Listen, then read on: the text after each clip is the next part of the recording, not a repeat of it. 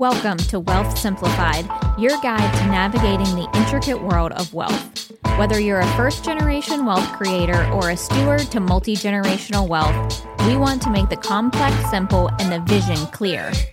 Join us as we unravel strategies and perspectives behind building, sustaining, and preserving wealth, empowering you with the knowledge and confidence to shape a secure financial future. Let's get to it. The following presentation by Waldron Private Wealth is intended for general information purposes only. No portion of the presentation serves as a receipt of or a substitute for personalized investment advice from Waldron or any other investment professional of your choosing. Please see additional important disclosure at the end of this presentation, a copy of Waldron's current written disclosure brochure discussing our advisory services and fees is available upon request at www.waldronprivatewealth.com. Hello, hello. This is Samantha, and you are listening to What the Finance, a mini-series within the Wealth Simplified podcast. We get a ton of questions from clients and prospects about how they can pay less in taxes, and one of the greatest tools in our tool belt to reduce our taxable income is charitable gifting. So I want to spend some time today reviewing the basics of charitable gifting, a few of the various methods out there to do so, and the associated tax implications of each strategy. So let's dive in. First, I just wanted to hit on some of the basics of charitable gifting. So to start, a charitable donation is a gift of cash or property to a nonprofit organization. And in the US, American taxpayers are allowed to deduct charitable donations up to a certain limit. If the gift is made with cash, that limit is 60% of your AGI. And if the gift is made with stock or property, that limit is reduced to 30% of your AGI. It's important to note that if you're planning a large donation that's close to or exceeds your AGI limit, you may carry over the excess contribution amount for up to 5 subsequent tax years. So it's not use it or lose it in that way. Something that's also very important to understand when it comes to charitable gifting, charitable deductions are only available to taxpayers that are itemizing on their return. So if you are a person that takes the standard deduction, you may not see the tax benefit of donating to charity. In order to take a tax deduction for your charitable contributions, your total deductions must exceed the standard deduction.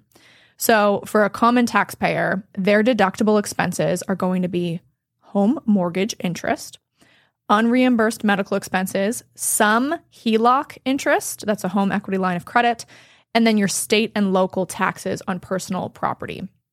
So any gap that exists between your standard and itemized deduction will help you determine the size of charitable donation that you want to give in order to really reap the reward of this. So that's some of the basics. And now that we've hit on those and you have an idea of, how powerful the deduction is, how it works, let's talk about the various methods of gifting. So first and foremost, the most common and basic form of charitable gifting is going to be an outright cash gift. And you guys know what this is. This is the gifting that you do when you drop a few bills in the offering plate or basket at church. It may be, writing an alumni check to your college or university. And you can record these gifts and bank them as a write-off at the end of the tax year. The write-off will ultimately result in an income tax deduction that will save you money at ordinary income tax rates. So that's the basic one. Now let's sort of climb the complexity ladder and talk about something a little bit more powerful, and that is donating appreciated securities.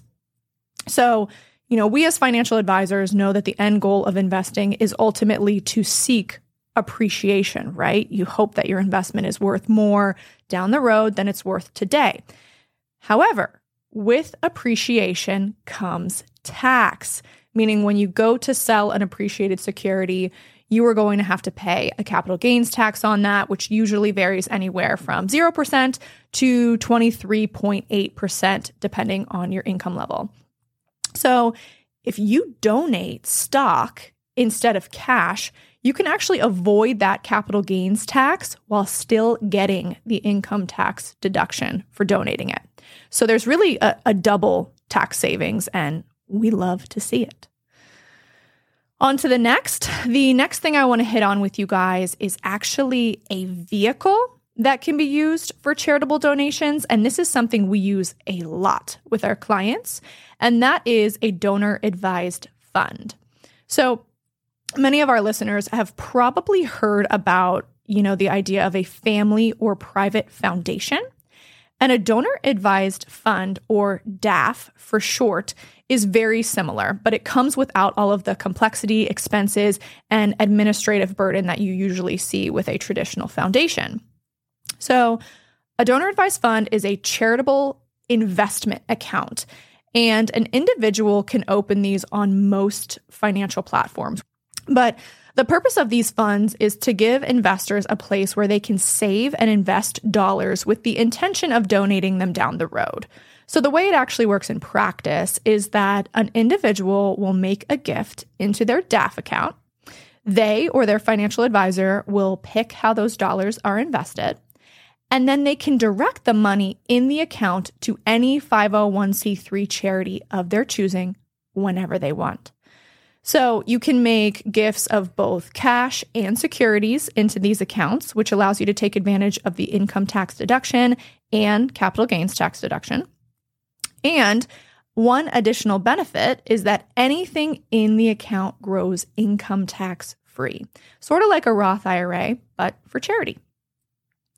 Now, I mentioned during the intro of this episode that if you are a person who is under the threshold to itemize your deductions, it might be hard for you to take advantage of the charitable tax deduction. But there is a strategy called charitable bunching that works really beautifully with a donor-advised fund, and it could be the answer for you if you're dealing with that problem.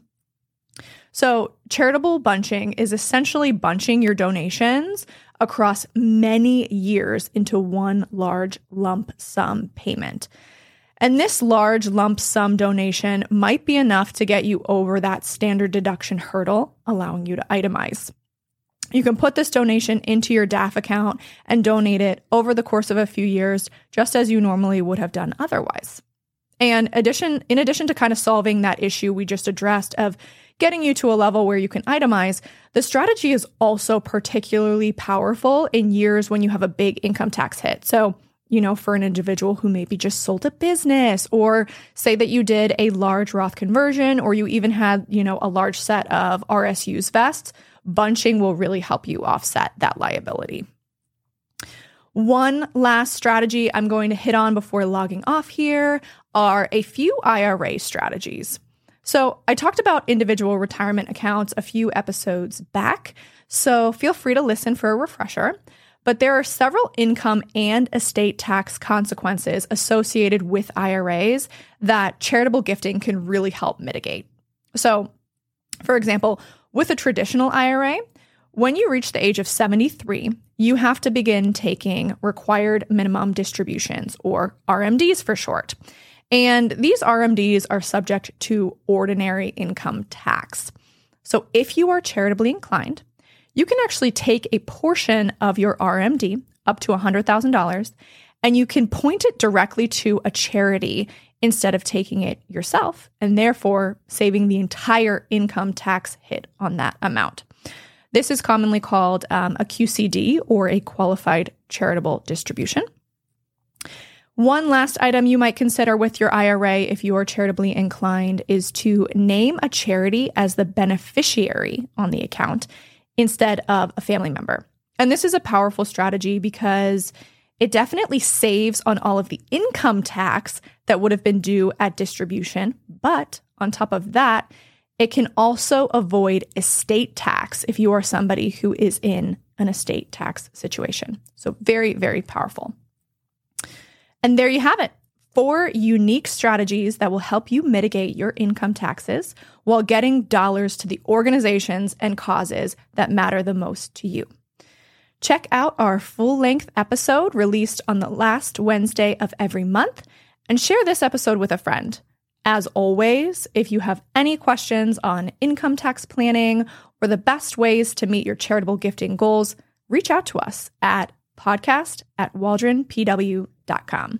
Until next time. If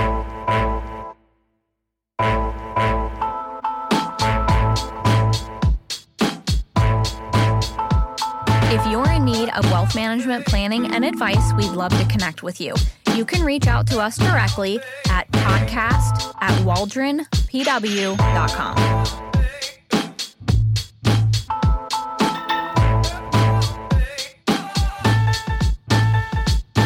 The previous presentation by Waldron Private Wealth was intended for general information purposes only.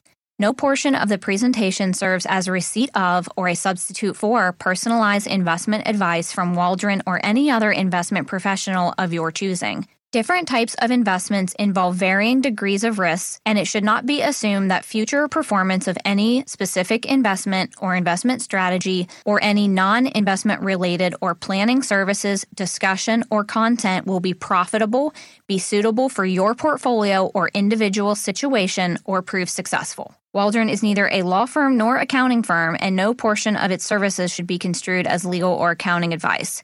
No portion of the video content should be construed by a client or prospective client as a guarantee that he or she will experience a certain level of results if Waldron is engaged or continues to be engaged to provide investment advisory services.